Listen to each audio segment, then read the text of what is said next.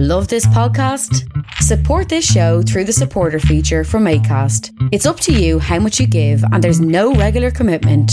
Just hit the link in the show description to support now.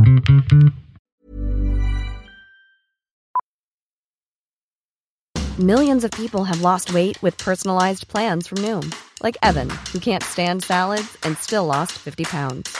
Salads, generally, for most people, are the easy button, right? For me, that wasn't an option. I never really was a salad guy. That's just not who I am. But Noom worked for me. Get your personalized plan today at Noom.com. Real Noom user compensated to provide their story. In four weeks, the typical Noom user can expect to lose one to two pounds per week. Individual results may vary. Millions of people have lost weight with personalized plans from Noom, like Evan, who can't stand salads and still lost 50 pounds. Salads, generally, for most people, are the easy button, right? For me, that wasn't an option. I never really was a salad guy. That's just not who I am. But Noom worked for me. Get your personalized plan today at Noom.com. Real Noom user compensated to provide their story. In four weeks, the typical Noom user can expect to lose one to two pounds per week. Individual results may vary. The Eden Mills Writers Festival and the Bookshelf are pleased to present Alison Wearing's award winning one woman show, Confessions of a Fairy's Daughter Growing Up with a Gay Dad. This is happening at the E Bar in Guelph on Friday, May 23rd. Based on her best selling memoir, Wearing's compelling show tells the story of growing up with a gay father in the 1980s. Balancing intimacy, history, and downright hilarity, this is a captivating tale of family life, deliciously imperfect, riotously challenging, and full of life's great lessons in love. This all ages licensed performance of Confessions of a Fairy's Daughter takes place at the E Bar, located at 41 Quebec Street in Guelph, on Friday, May 23rd at 8 p.m. sharp. Tickets are now available at the Bookshelf Bookstore, also located at 41 Quebec Street, or online via ticketbreak.com. And for more information about the show, visit EdenMillsWritersFestival.ca. The E Bar is not a fully accessible venue.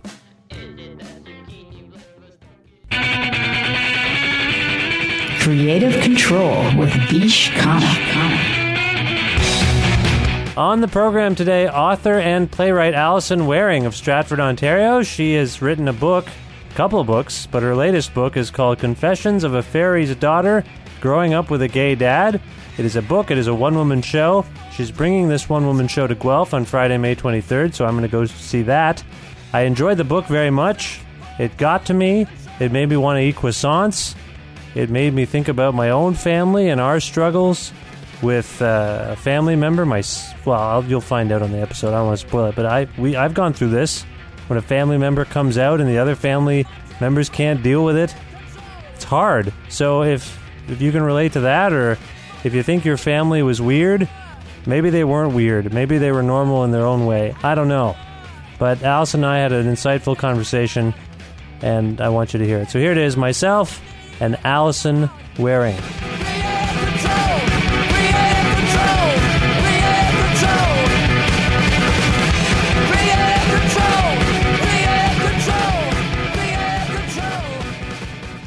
Hey, this week's episode is brought to you by Pizza Trocadero. For my money, the best pizza you can eat in Guelph, Ontario. A proud independent family business run by a punk rocker, Trocadero only uses a rich array of fresh ingredients cut by hand and homemade dough made daily, all baked to perfection inside of a stone oven. It's gourmet panzerotti, calzones, wings, salads, garlic bread, breadsticks, and oh man, the pizza. The pizza. Personally, I like the gourmet Domateo with goat cheese, artichoke, roasted red pepper, mushrooms. I sub out the turkey breast for eggplant, but that's just me. Wash the whole thing down with a brio. Man, I am getting hungry just talking about this. Call Pizza Trocadero at 519 829 2444. Visit them at 7 Municipal Street in Guelph and online at trocaderoguelph.ca. T R O K A D E R O G U E L P H dot C A. That's Pizza Trocadero, a place of the good trade.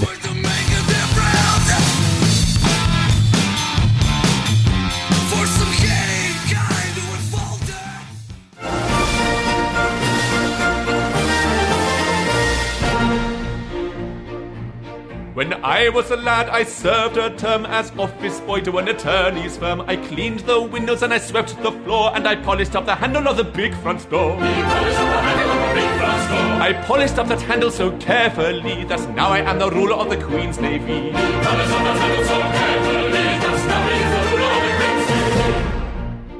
Alison Wearing is an author, musician, and theatrical actress based in Stratford, Ontario, whose first book was the internationally acclaimed travel memoir Honeymoon in Purdah, an Iranian journey. Her latest book is another compelling memoir called Confessions of a Fairy's Daughter Growing Up with a Gay Dad, which she's adapted into an award winning one woman show. The Eden Mills Writers Festival and the Bookshelf present Confessions of a Fairy's Daughter Growing Up with a Gay Dad at the E Bar on Friday, May 23rd. And here now to discuss it further is Alison Wearing. Hi, Alison. How are you? I'm very well. Thank you for having me. Oh, of course. Now, where in the world are you? I'm in Stratford, Ontario. Stratford, Ontario. Now, what, what's it like there in Stratford? Oh, it's a fantastic place to live, actually. Um, and it's even more, we live right around the corner from the festival theater. So our neighborhood, it's a bit like living in a theater because our neighbors are actors, directors, costume designers, stage hands. So it's a bit like living backstage all the time. It's really fun. Now, you're from Peterborough uh, originally. What brought you to Stratford in the first place? Hmm. Uh, well, just we came here by chance actually we were living in mexico and had been for almost eight years and we're looking to to settle back in canada and we'd been looking up we'd been living part-time and looking up north of here and then someone suggested because i was doing so much theater someone suggested that that we look at stratford and initially i thought oh i bet it must be all full of stuffy Shakespearean types. But we uh, we drove in. I I'd come here for theater, but I'd never actually looked at it as a place to live. I just looked at it as a place to come see shows. And um, we drove in, and it's so pretty, and the houses are really lovely and very reasonable, even though it's so close to Toronto and other places where houses are not reasonable. Mm-hmm. And um, we looked around and bought the third house we walked into, just like that. Wow. But we didn't have any reason to be here and we knew no one, but it's been the best decision we've made in a long time, I'd say. Now, have you immersed yourself in the local theatrical community as well? I know you've been taking the show around the world in some ways, uh, but are, are you? Yeah, I. Well, there's a there's a festival of independent theater, dance, and music that happens in May every year in Stratford called Springworks, and I premiered um, the expanded version of Confessions, so the the version that I'm now touring, I premiered it at that festival. Okay, so yeah, you you do feel like it, this is an important uh, place for your practice as well.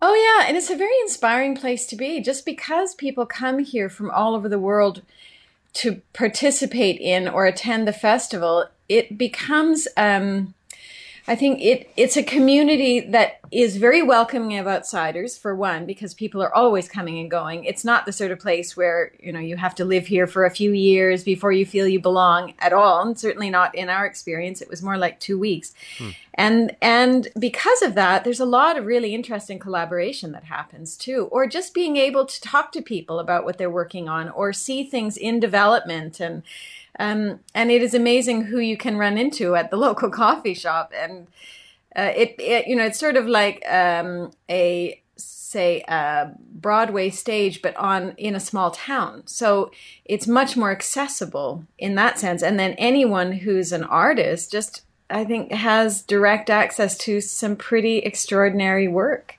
Right.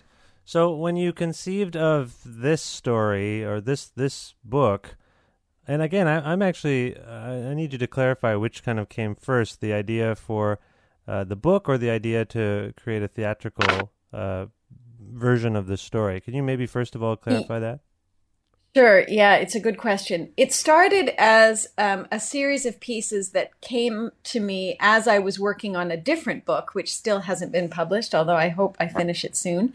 Um, that story, actually, that book was that took place in Mexico, and so it had nothing to do with my childhood. Although the writing that book required me to uh, to just pull back into my own memories. Um, memories of my childhood mm-hmm. and um and so as i was doing that as i was trolling back through time i kept stumbling upon these memories of my childhood that were really, really funny and really fun and very colorful. And I realize now, in hindsight, very unusual. At the time, everyone thinks their childhood is normal just because that's what they're living. But only with time do you realize how unique your childhood actually was, or your, you know, your parents, or whatever it might be. We all have something about our histories that at the time we don't think of as anything special. And then I think in hindsight, we look back and realize it's quite extraordinary just for being so unique. And so, um, I started jotting them down just for fun, and I tried to weave them into the book that I was writing, although it didn't work at all.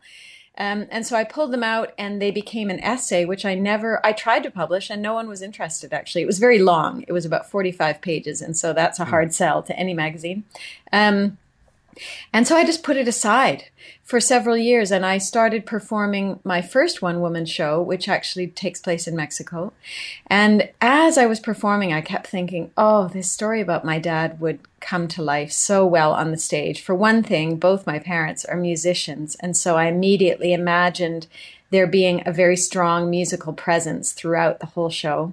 And then my dad is quite a theatrical character, and um, I I just could imagine sort of dancing around on stage, and it it was a series of inspirations, I guess, that led me to return to the director of my first show and say what do you think of this? I ha- I keep having this idea, and he just jumped on it, hmm. and we created the show from this essay. Actually, we used that as the skeleton, and then created the script very quickly, and the whole show came together from that first meeting that we had to the moment I premiered it was only five weeks, which for me, I've never had anything come together so quickly. But because we only met twice a week for two hours, it wasn't as though we had long rehearsals or long days or anything. It just sprung to life. And then I performed that for a season.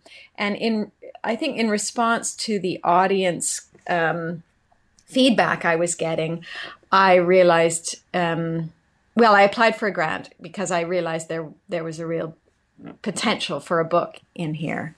And it just felt like a bigger story than just my little story of childhood. It felt oddly that it resonated with a lot of people, not because a lot of people grew up with gay parents, but because a lot of people grew up believing that their families were not as perfect as they were supposed to be. And they looked around and saw, thought that everybody else was having a happy, easy time of it and that their family was somehow um, imperfect or inadequate or horrific or whatever it might be. And I, I think it, it's actually in that sense a much more universal story because we all, uh, so many of us have aspects of our lives that we f- feel we have to cover or hide because they're less than perfect. Certainly, children, I think a lot of children feel that way.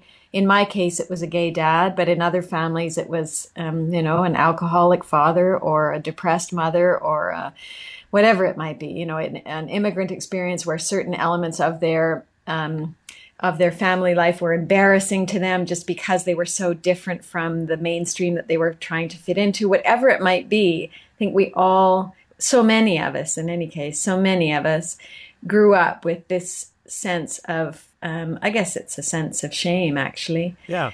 No, I, I, I can relate to that. And it's funny that you started off uh, explaining that you initially assumed your family was quite normal um, because I actually had the opposite compulsion, and I think a lot of people do. Now, I feel like most of the people, like the people I talk to my age, kind of mostly assume their their family was a little weird. Mm, huh, huh. You're seeing that. In, yeah. You're seeing it in culture too. You know, like people write sitcoms about their families and sure, and, and films. Sure. You know, just about how odd certain aspects of their family life were. Yeah. Oh, yeah. No, and I think we all see I, that. That is. Ex- I think we have this perception that family is supposed to be this this um, perfect compilation of people who will love and support us and be whatever we want them to be. And I don't. I don't know many people who have that experience. I think. Think. I actually think family has a very different purpose, and that is to challenge us. It teaches us to love in a very different way than I think it the the um, maybe popular notion is. In the in the sense that um, the more challenging our family is to us, the more it forces us to plumb the depths of who we are and figure out first of all what our what our capacity is as a human being to love and accept and tolerate people, and then what it is to go on in the face of real challenge. And and I don't actually consider my child to, to be difficult. I think I had a a marvelous childhood. I've heard I've heard so many, and a lot of people write to me saying, "Well, you think you had it bad. You should hear my story." And I, th- I say, "Well, I don't think I had it bad at all. Actually, this was just my story." Um, yeah, I it it was an unusual one, perhaps less so now than it was in the 70s and 80s, and I think that's actually where the story is most interesting because it happened at the time when Canada was coming out. Not just my father, not just my family, but this culture was evolving in a very significant way at the same time that my father was. So in that in that sense, I feel it's he was really just a case in point. Our family was an example of what was happening on a much larger scale. Yeah, it's remarkable to me that you faced any resistance from others in sort of telling the story or finding an outlet to tell the story. Because when I step back and think of the elements that you had at your disposal to tell the story, your father's willingness to participate in some way, him handing you basically a treasure trove of material. It's quite remarkable that anyone would be like, "Yeah, this isn't uh, this isn't really viable." Can you t- tell folks who may not be familiar with this book and and this one woman show about the tools you had to tell both your father's story and your own your own family story uh, through uh, this way? Yeah. Sure. Um, well, my own story I told through memory, obviously, and that that was the first part of the book. In fact, I assumed that the book would all be told in that voice, the first person, and um, I started that way. The script was certainly written in the first person, and the script is drawn from only the first section of the book. It's it's my story as the child of a gay father and the way that I saw it. So that I I assumed that I would just be expanding that story, and I think I drew it to about 180 pages, maybe when until I felt that I was done. I mean, I really felt I've told all I need to tell about my side of things, but the, it this certainly doesn't feel like a book, and and there are there are whole dimensions missing, and I wasn't sure where to take it from there. I initially thought maybe I would write as a backdrop a some sort of history of the time and that that would both broaden the narrative and you know put the story in a context and so i called my dad and said, Dad, I have a couple questions about just when you came out and what it was like in the 80s and so on. And could I come into Toronto and talk to you? And he said, Oh, sure, sure. I also realized that I knew nothing about him as a young man. I didn't know when he started, you know, questioning, wondering, fantasizing. I didn't know any of that. So mm-hmm. I was curious about that as well. And then in the course of our conversation, I had asked him, um, Is there anything else that you would like to add uh, to this story. And until then, it had been, we'd been working on this assumption that I was going to write something about something of a gay history um, of Toronto anyway, and have that sort of threaded in between my story or, yeah, somehow a backdrop. And uh, so he was suggesting that I read different newspapers and novels and things like that. And then at the very end, almost as an afterthought, I, I said, Well, you know, is there anything you'd like to add? You know, it is your story ultimately. And he looked very pensive and then got up and went to his basement and came back with a box. And he put it on the kitchen table and said, Well, you might want to look through this. And I opened it up, and my dad is not the most organized person in the world. And so it was just stuffed full of papers and clippings, and nothing was in any sort of order. But it was, um, uh, a lot of it was handwritten. And so I pulled out just one page that happened to be near the top, and it was clearly a journal entry on a loose leaf um, paper. And it said uh, January 30th, 1980. Last night I made it with a Roman Catholic priest. Sorry, and, that, yeah. it is funny. It's on some level that's a funny. oh, it's thing. Uh, it's funny on many levels. Yeah, and um, that's when I knew, bingo. Yeah, I don't think there's a writer in the world who wouldn't have alarm bells going off in their heads at that moment saying, yeah, ding, ding, ding, ding, ding, here's the rest of your book. And that's how I felt. I just felt, okay, uh, whatever that whole idea of history was just went out the window because this is what I need. So I didn't know what was in there, but I then spent, I took, I was on my way to Mexico and I took it to Mexico and I spent the next month reading everything and rereading. And then as I was reading, I just realized, okay, he's now going to tell his story in his own words of the time. That was to me the crucial piece, the priceless piece, actually, because it would be one thing for him to, you know, for me to interview him and have him reflect upon that period, but his voice would be completely different than it was at that time. And what's fascinating to me about reading that segment of the book, which I think is the strongest part of the book. And I'm not just, that's not uh, out of any sense of false modesty or anything. I truly think it's the most powerful part and the most well written part of the book. I had no idea my father could write so well, for one. And, and it's, um, he writes in just such compelling, language because it's so raw and immediate and he's so terrified. And I think for anyone who has trouble understanding what it feels like to come out.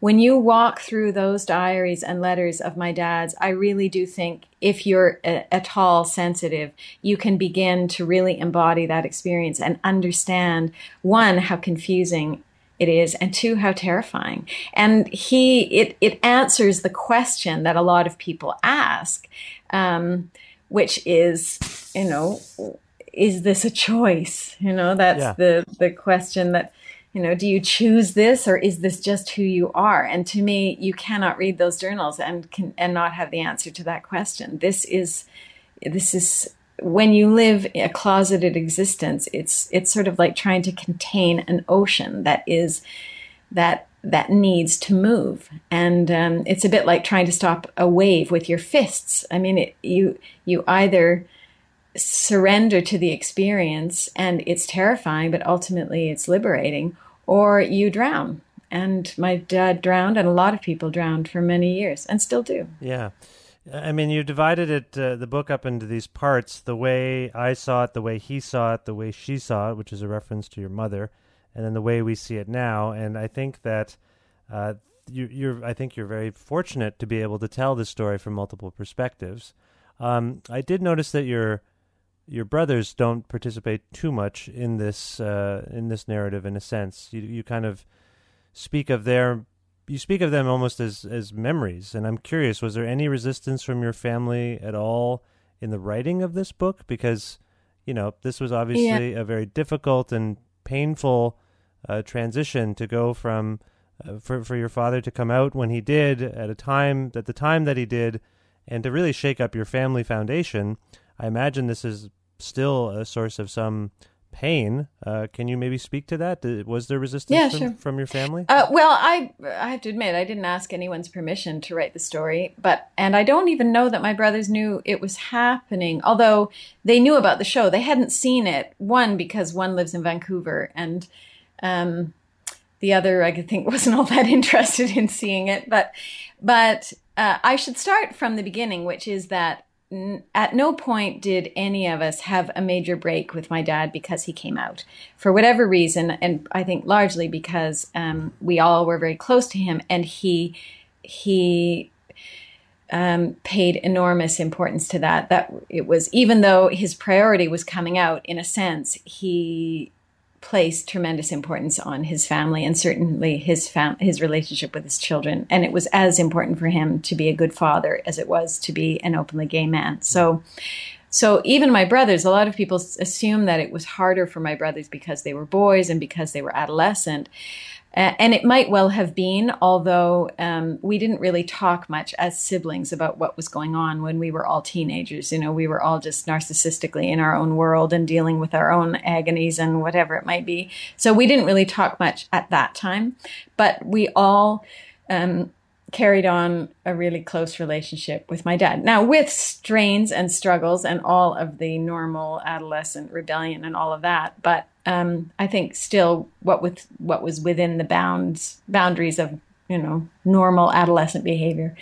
Um, and when I began to, so so we've all been close to my dad. We all just have. I think for my brothers, the main issue is that it is not an issue for them. It is simply not an issue. They really don't understand why I would want to get up on stage night after night and tell the story. And they certainly don't understand why I would spend my a year of my life writing a book about it. Mm. Um, so it's more that they don't get what the big deal is, I think, than that they feel there's a big deal there to be hidden or anything. Um, and we're very different people. My older brother, especially, he's just not someone who's very comfortable, you know, delving into, um, uh, well, certainly digging up old, old uh, history and delving through the emotional ramifications of those events, or that's just not him. Hmm. Um, so I did not write about their experience very much, both out of respect for them, because they're both more private people, I think, than I am, and also because I didn't feel that I had really the right as a writer, and this is a bigger question, um, to involve them in an emotional way because I don't really know what their what their story is, and that's the story for them to tell. Um, but also because I felt it was, I do mention them and I bring them up. And when we did create the show, I actually wanted to include them more. And the director was the one who kept saying, look, this is not a story about your brothers. This is a story about your relationship with your father. And just for the sake of, you know, a strict, clean, um, self-propelled narrative in a theatrical sense it was important for us to limit that and delineate that very clearly. Mm. and so it very naturally followed that when i wrote the book i kept that same sort of laser focus that this is about my experience my the way i saw it not the way we saw it as a family or as siblings but the way i saw the situation unfolding. And that really is the only story i can tell with any degree of authority. Now as you mentioned i do draw in my father's story, but it's in his own words. And I also draw in my mother's story, but I don't entirely use her own words, but I do in the sense that I tell her story through a series of conversations that she and I had as adults when um, she had been recently widowed. Uh, her second husband had died, and I had been recently um, heartbroken. So we were in a similar sort of emotional state and in a place where our emotions lived very close to the surface. So there was a lot of sharing of heart in those days. And we lived together for a period. And in that time, we had these conversations about my dad and her marriage and that whole time, which we'd never ever talked about before. And so, in a sense, I felt that I could honor her story and tell her story um, because she'd given it to me in her own words. And, I mean, it's interesting that you earlier suggested that, and I, and I am not disagreeing with you that your father's section is is the most uh, well written and, and powerful section of the book, and it and it, it, might well be, but I do think that your the section where you and your mother are speaking as adults, almost in the aftermath of so much, uh, so many developments, I suppose, in your lives, I actually found that to be the most painful and, and heart wrenching section.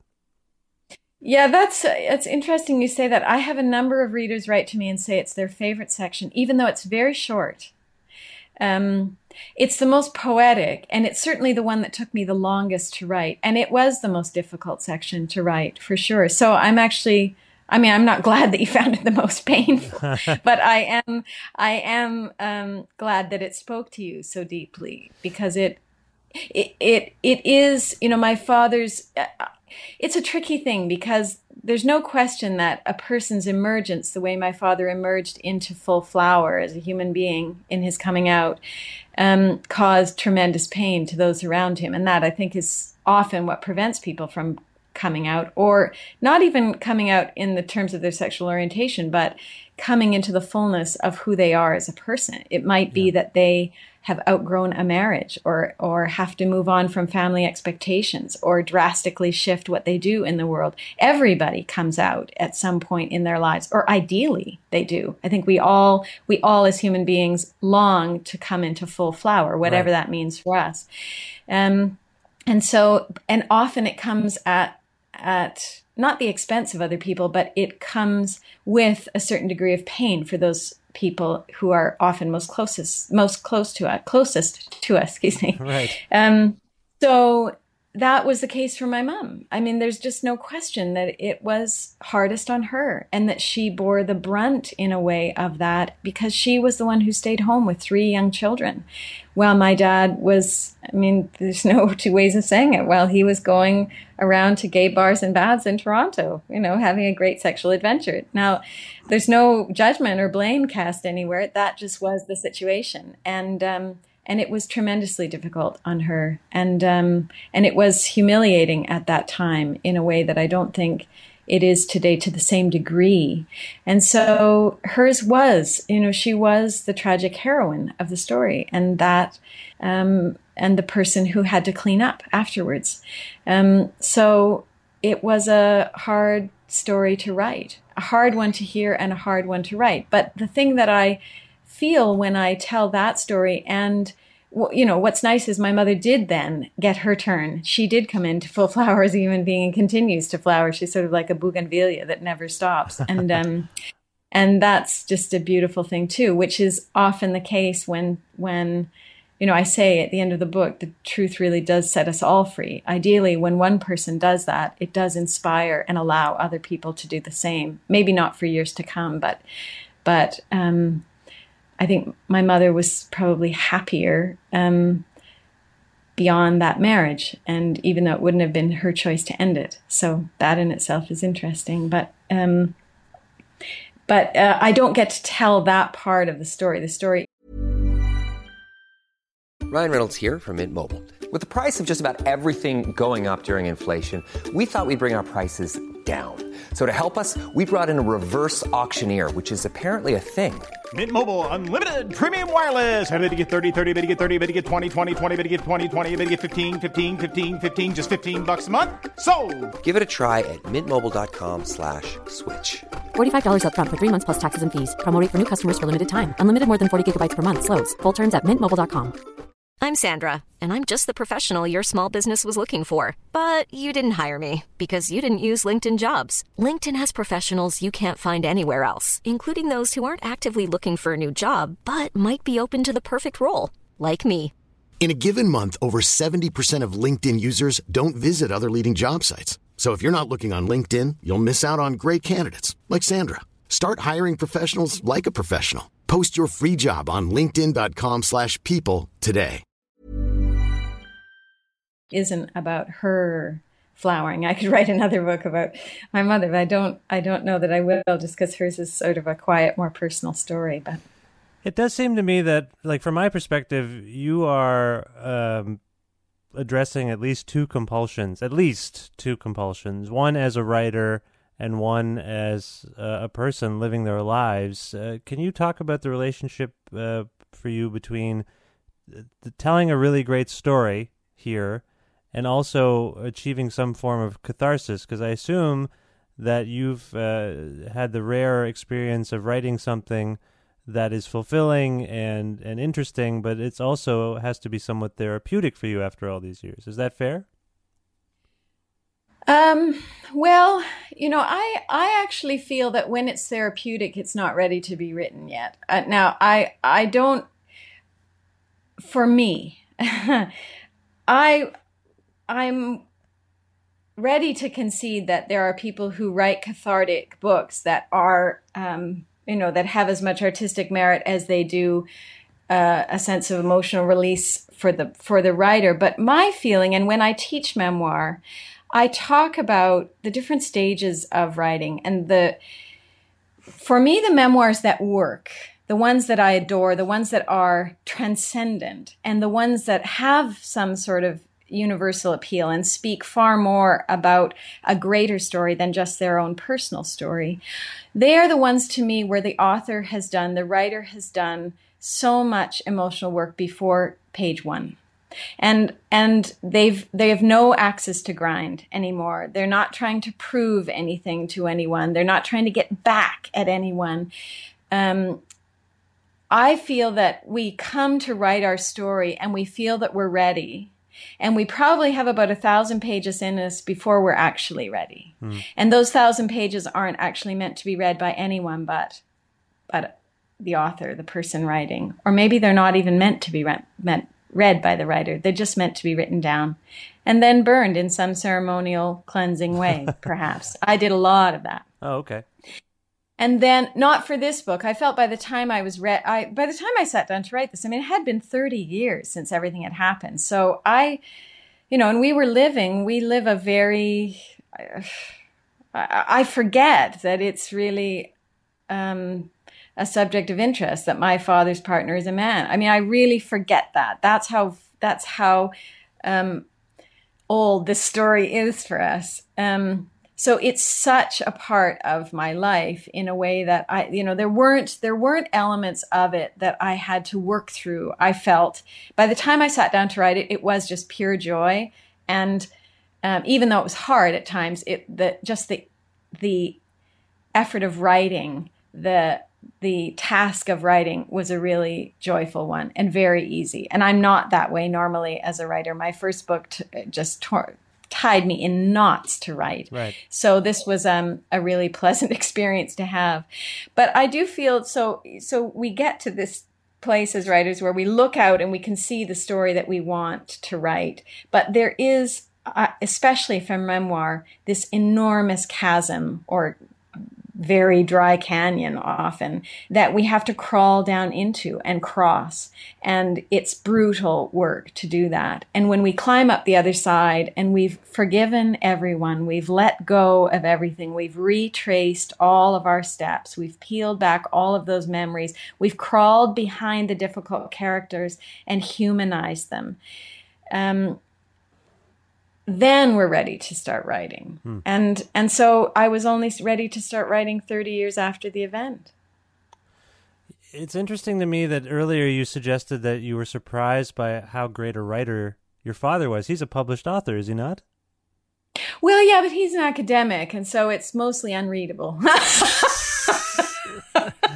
I apologize all the academics out there. No, I mean it's you know it's it's he he's published books on things like electoral behavior and political parties and and uh, an, an extensive history of the Liberal Party. Ex, you know, exhaustive rather sure. history of the Liberal Party. So it's not they're not books um, that I've ever finished.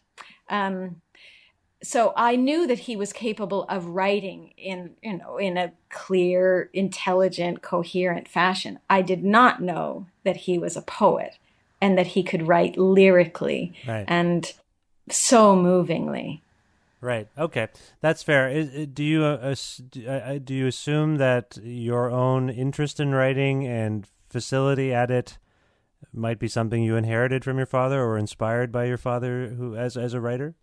Yeah, I don't know that you can inherit that, but I'm sure it was inspired. It was also inspired by my mother, um, and I think it was inspired mostly by their music, not by, not by anything that I might have read that they had written. They're both musicians, and so lyricism was very present in our lives. And when I write, I draw mostly on music I think in in terms of just the musicality of sentences and rhythm and meter and that kind of thing, and then just a sentence that lifts. You know, I think I learned that actually through music, not through a study of literature. I actually failed high school English and never studied English, so I don't really know what the study of language is. I know what the study of uh, music is and how it applies to language. Oh, okay, that's interesting. So your your academic background is primarily music. Yes. Yeah. Ah, that actually makes a lot of sense because I mean, there many of the passages are very, I suppose, poetic and lyrical, as you say. Mm, yeah. Thank you. Well, uh, your father uh, in in the book, uh, he's a he has a firm allegiance to the Liberal Party, and I'm curious. And, uh, and was that passed on to the rest of the family? Did everyone kind of accept that or yeah that that is one of those things i think that's inherited um now one can reject one's family's political leanings, obviously, but it was such a joyful part of my father's life uh, that it became naturally one of ours. But I did, I did not grow up thinking, oh, you know, I didn't grow up as a fan of the Liberal Party, and actually, neither. Now that I think of it, neither did my brothers. But we're liberal minded for sure. Yeah. Okay, so your your familial allegiance hasn't. If you there is actually a familial allegiance, and it hasn't altered too greatly. To the party or to to the to the mindset. Or yeah, actually, I am curious about that. We are in kind of a, a election. Uh, there's a lot of election stuff going on. Do you want to get into that? Um, not particularly. I'm just curious if your father has been uh, uh, disheartened at all by the Liberal Party.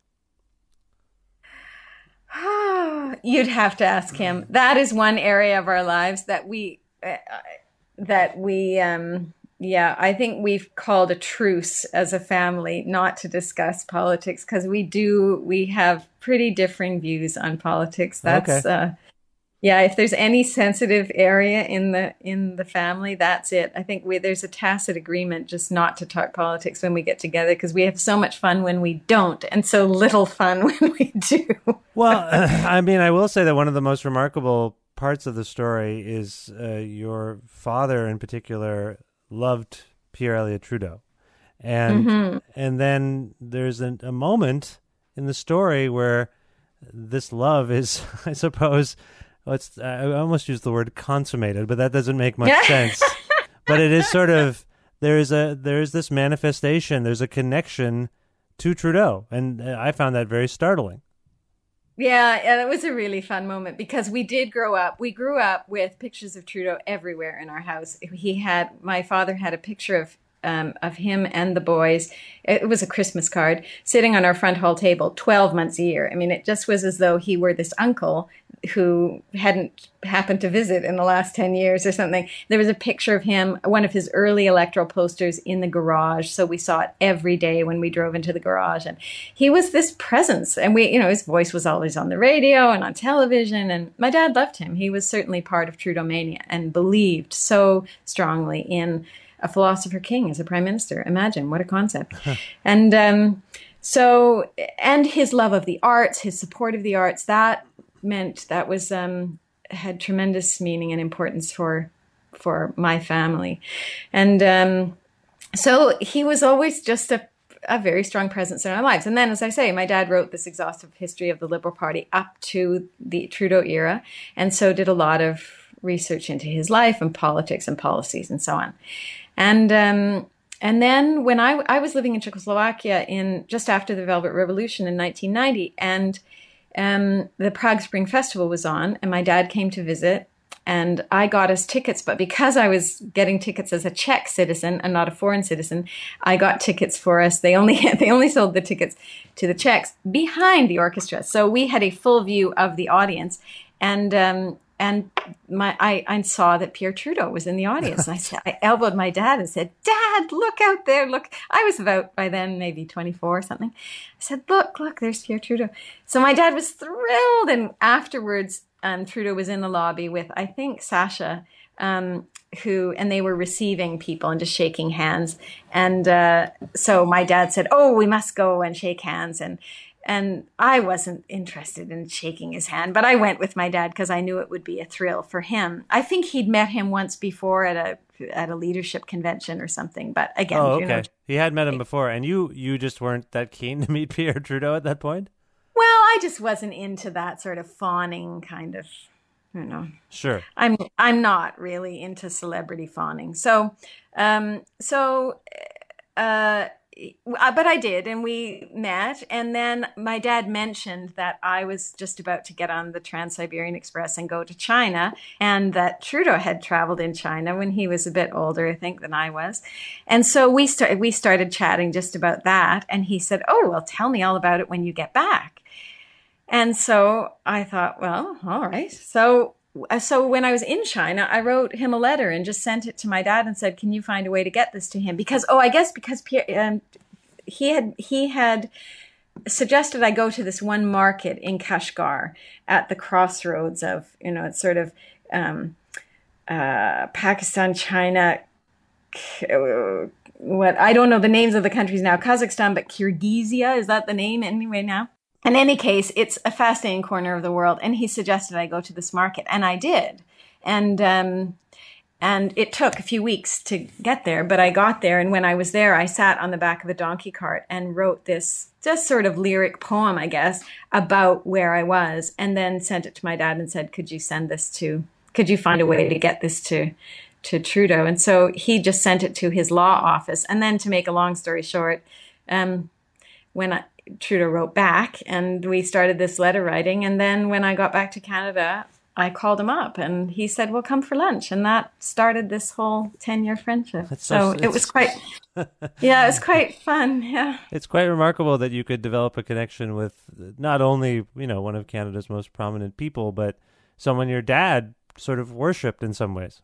I know it was really funny. It was a bit odd actually at first because I think my dad was so fascinated, but he he wanted almost briefings. You know, what did you talk about at lunch? and and, uh, and, then as it went on, as the years went on, um, uh, and at one point, I guess Trudeau was he was coming to Toronto and he was going to come to my dad's for dinner, and then he didn't. I can't remember why that didn't happen, but that would have been really lovely. Yeah, yeah. that would have meant a lot to my dad. Now, I know that you know you've told this story because you you recognize that there was something interesting about it, and uh, you know you you wanted to share your family story with with the world. But uh, do you suppose there's an underlying empowering purpose uh, for uh, of the book and and of your one woman show? Yeah, I I certainly didn't set out with a message, you know, that I wanted to write. Um, but it feels as though that sort of happened on its own in the sense that um, it's a very uplifting story for people. And i do think for those people who well I, you know I, i'm going to just speak in examples. I've had people come up and say to me both of my sons were gay and until i read your book i thought there was something wrong with our family. Thank you. Mm-hmm. um, other people who've said you know, this, I didn't know there was another person who had this story who was my age. I've never talked to someone who's told their story. Thank you for telling it. And then all kinds of people who say, I don't know anyone who's gay. I don't have any gay relative, but this story felt feels like it was about my family too. It was, you know, this quirky collection of people with these ridiculous um, habits and personalities and moments of tremendous tension and laughter. Um, I I feel as though it's it's it's a confirmation of this idea that we all need to become the fullest expression of who we are as people. That is actually our life mission. And some people do it. In my father's case, he did it through this crucible of a sexual orientation that was unacceptable at the time that he was coming out. But we all, I think, have our dark night of the soul that leads us to the lightness of place, the lightness of who we are. And and it, this is an example of someone who's done that. And it, it does require bravery. It actually requires selfishness too. And selfishness isn't always a bad thing uh, if it's in the service of truth. And the truth really does end up being a gift to everyone who touches it, however painful it might be when it's delivered. I mean, I, I totally relate to you on a few different levels. A few years ago, my sister came out, and um, my younger sister, and to this day, it's uh, my parents can't really accept it. And uh, mm-hmm. you know, I've offered, we've offered to like get them things to read or talk to people, but they just can't deal with it. They have not met my my sister. Yeah. Owns a house with her partner, you know, in in mm-hmm. Toronto, and they can't. They've never met her it's been many years now. So, I mean, on many levels, your story resonated with me. But the, the other side of the kind of triumph uh, of your story, where people, uh, you know, actually achieve some form of acceptance, is that in some cases it doesn't seem like that light is ever going to show up at the end of the tunnel, so to speak. Well, and it didn't for my father's siblings. My father lost both his siblings. They both disowned him. Mm-hmm. And um, on his deathbed, my father's brother called him to his bedside and didn't forgive him, but did acknowledge him. But my father's sister, who's just about to turn 92, I think, hasn't spoken to my father in 35 years. So that never came. Um, but what did come for me, because I distanced myself from her, I was very hurt by her decision, even though she feels that her decision was was one um, of support for my mother and for us, for uh, my you know the children Mm. and i respect that i can understand that that's how she felt and that's what she uh, that's where she felt her allegiance should go because she felt that my father was well she felt it was very self-indulgent what he was doing and disgraceful and all sorts of other things and that he um, should have put his family first um, interestingly just after the book came out, my dad and I went to a meeting of the Gay Fathers of Toronto, and that's the first time they'd ever had a child of a gay father. Normally, it's a gay father support group for guys who are married and coming out. And uh, they invited me and my dad, and also uh, a man and his daughter. And his daughter runs something called uh, Gay Dads. Oh, I can't remember what her group is. Gay Dads Project or something in the U.S. And he had chosen not to come out until all of his kids were through school, and there were four kids. And so it meant that he, they stayed married, and he lived as a married man for much, much longer than he would have done had there not been all these people that he was taking into consideration. The interesting thing was that his daughter is still angry at him and furious that he lived this lie, as she called it. I mean, it was fascinating to see how different our stories were. And one guy at the end of it said, you know, this feels to me as though there are two stories happening here, and one is about truth and pride. And that's all he said. And my when my dad came out, he blew that closet door right off its hinges. I mean, there was no going back in for him. And come hell or high water, he was an openly gay man. And it cost him a lot. It cost him family, friends, um, uh, his marriage. Um, and but it was so interesting to see this other man who really felt that he was acting for everybody on you know for for the sake of everybody else he was going to stay in the closet. And his relationship with his wife is horrible apparently. They're just you know tearing each other limb to limb. Yeah. and his with his kids as well who so resent him doing this for so long. It was fascinating to me.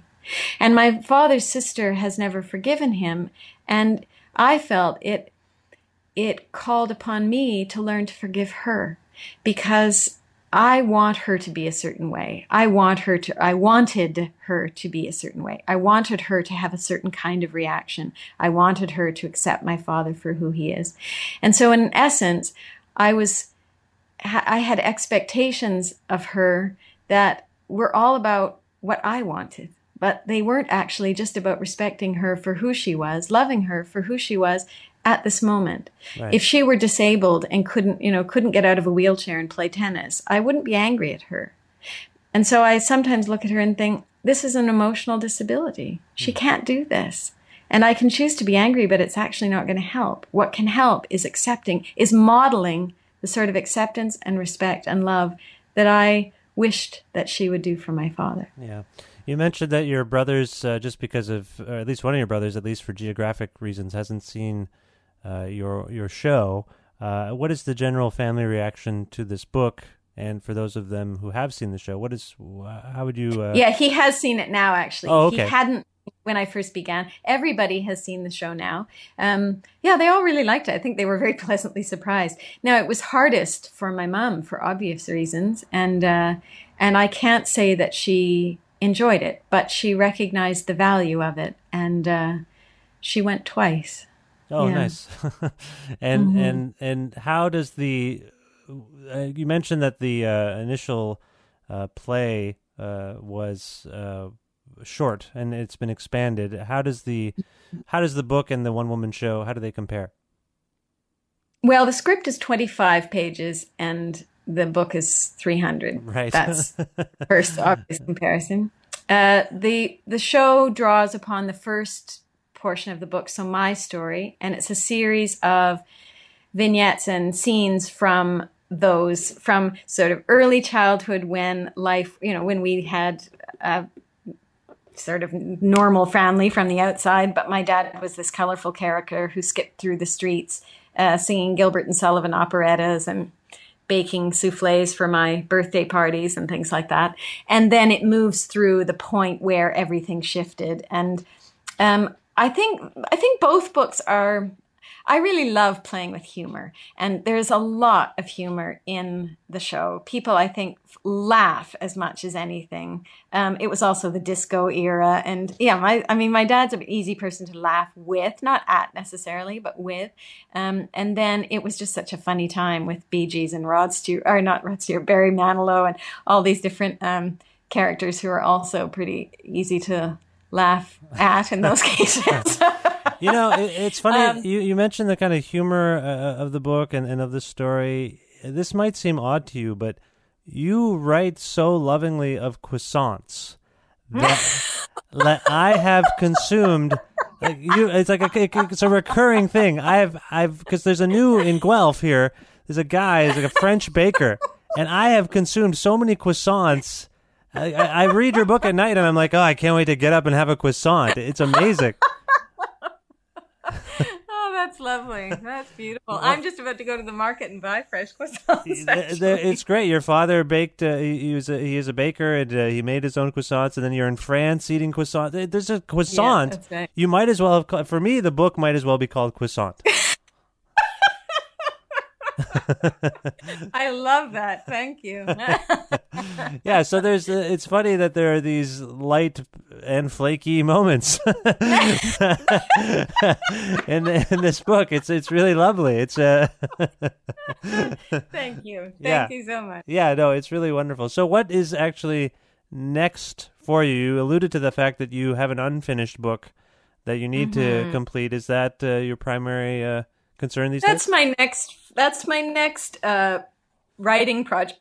But performing takes up a lot of my um, time and energy now, and it's it's a very different focus. I find it difficult to be performing and writing at the same time because one, I'm just so out in the world, and the other uh, is much more kind of insular um, existence. And so I find it a bit difficult to shift between the two. So at the moment, this is performance season now, the summer, spring, summer, fall.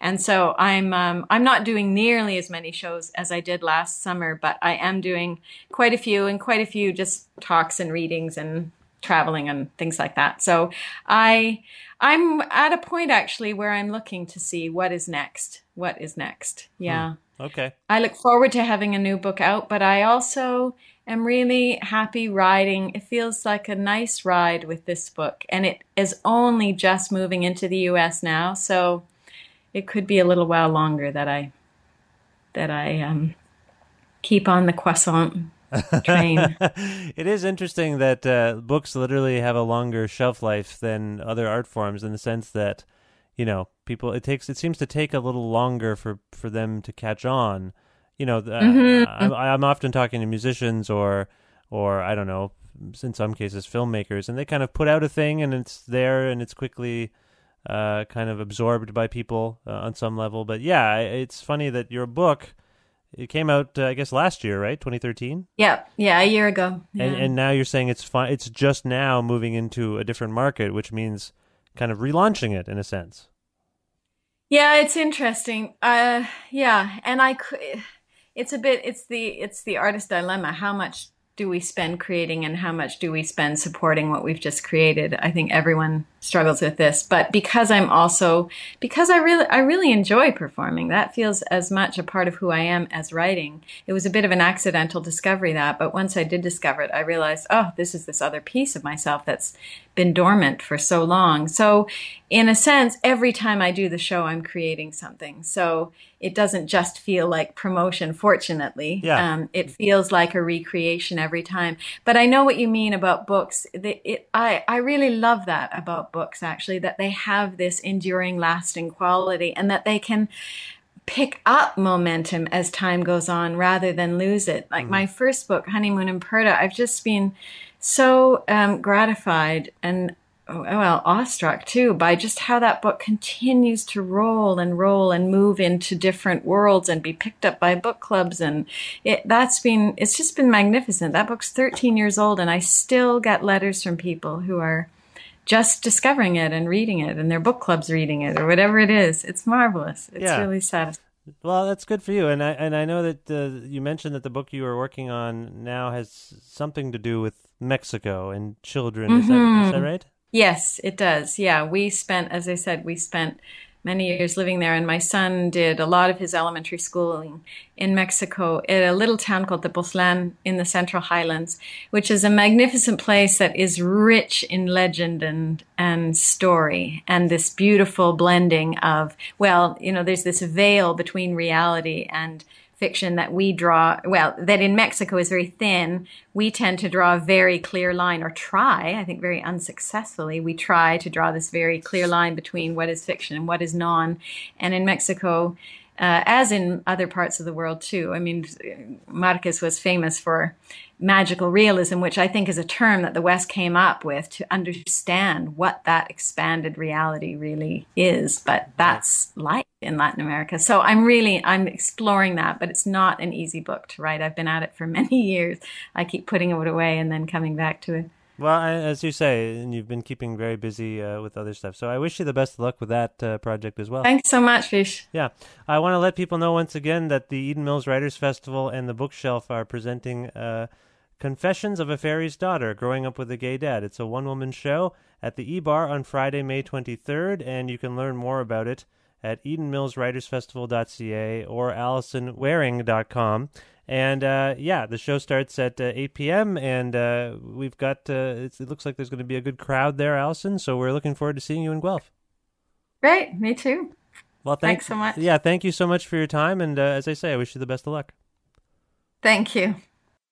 Hey, thanks again for checking out Creative Control with Vish Khanna. You can email me about the show at creativecontrol933 at gmail.com. That's creative with a K control with a K, 933 at gmail.com. You can also follow our Twitter at Vish Creative, V I S H K R E A T I V E. And you can also like our Facebook page. A version of this show airs on CFRU in Guelph every Wednesday at noon Eastern. And you can listen to that online at CFRU.ca or if you're in the KW region at 93.3 FM in Guelph. You can also sign up for the weekly mailing list for the podcast and the and the show at vishkhanna.com and subscribe to the podcast on iTunes. I believe that is everything I wanted to tell you. Thank you once again.